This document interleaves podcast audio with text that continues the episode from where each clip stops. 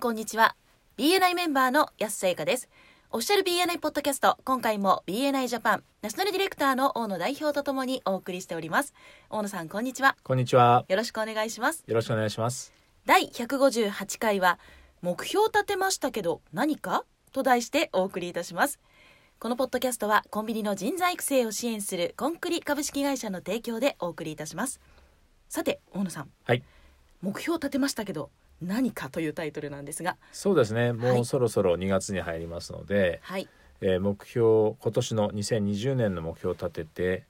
えースタートしている方が多いかとも思うんですけども、はい割と陥りがちな落とし穴というかですね、目標設定に対して。でそれはですね数字の設定はするんだけども具体的にそれを達成するための、えーアクションというか行動まで落とし込めてないケースが多いのではい今回はこのテーマでいこうと思います。なるほどで例えば今までどういう行動をとってきてどその結果としてどんな成果が上がっていたのかっていうのを確認しますよね。はいで同じ行動をしてたら同じ成果しか上がらないのではい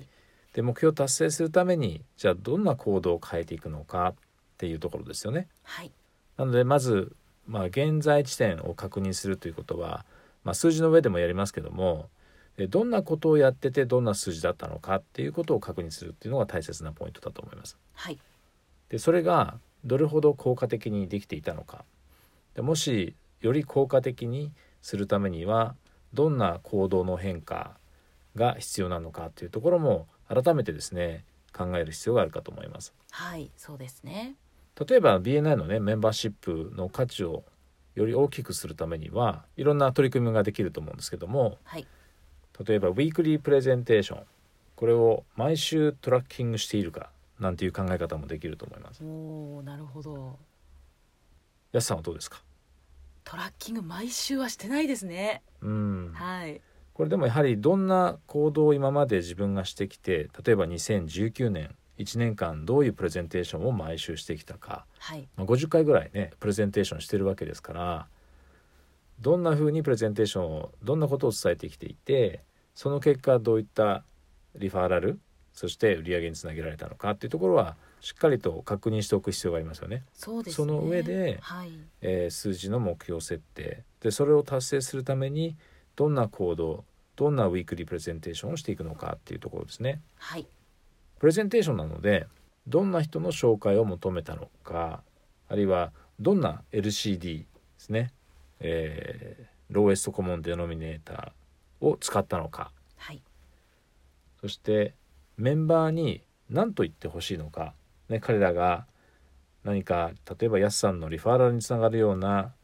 えー言葉を言ってる人を見つけたらあるいは行動をとってる人を見つけたら何と言ってほしいのかはいこれもトラッキングするということですね。はい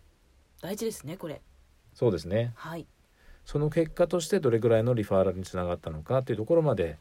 補足しておく確認しておく必要があると思います。はい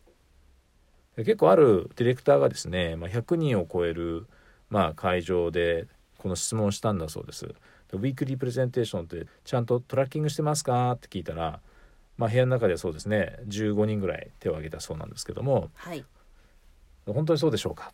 ということで今のねどんなリファーラルを求めて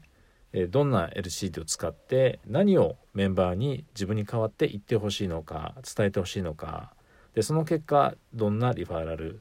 どんな成果が得られましたかっていうところまでトラッキングしていますかと聞いたら誰も手が上がらなかったんだそうですね。なるほどはいなので2020年の目標を設定するというのは、えーそれだけでもですね、えー大事なことですけどもさらにそれを実際に実現させるためにこの作業が大事になってくるということですね。はいもう一つじゃあワントゥーワン考えてみましょうか。はいワンツーワン、ね、メンバーとワンツーワンをやっていくわけですけどもそこからどんな成果が得られているか、ね、今年はどんな目標を立てるのかで去年はどれぐらいの頻度でどれぐらいの成果が得られたのかこれも当然確認しておく必要がありますよね。そうですねじゃあ成果を増やす、えーより高い目標を達成するためにどんなワントゥーワンをすればいいのか、えーこれは回数なのかその中身質なのかっていうところも考えなくちゃいけないですよね。はいで回数を増やすっていうのは数字の話ですからその何に難しくはないですけれどもじゃあどうやってより効果的なワントゥーワンにするかっていうことで一つ有効な方法として考えられるのは、はいワークショップですよね。ワークショップはい、今あの MSP のアドバンストレーニングの中にワントゥーワンが入ってますよね。はいはい、これはぜひ受けていただきたいと思いますよね。はいなので数字目標を設定して、まあ、そこから逆算をするということをやってらっしゃると思うんですけども、えー今までのワントゥーワンのやり方あるいは回数とか頻度でそれに対して、えーどんな成果が得られていたかなので今年はこういった数字でそれに対して今度どんなふうに行動を変えていくのか回数なのか質なのか、はい、そこはやっていただきたいですよね。はいあとはビジターをねお招きするみたいなところもそうだと思うんですけどもはいで2019年は、ね、どんな風にどれぐらいのビジターの方をお招きして、えーどんな成果につながったのかもしかしたら何人かの方はメンバーになってるかもしれないしあるいは他の人のメンバーのねビジネスにつながるリファーラーになってるかもしれないしえーあるいはビジターさんのビジネスにつながってるかもしれないそういったこともトラッキングしておくといいと思いますね。そうですうねん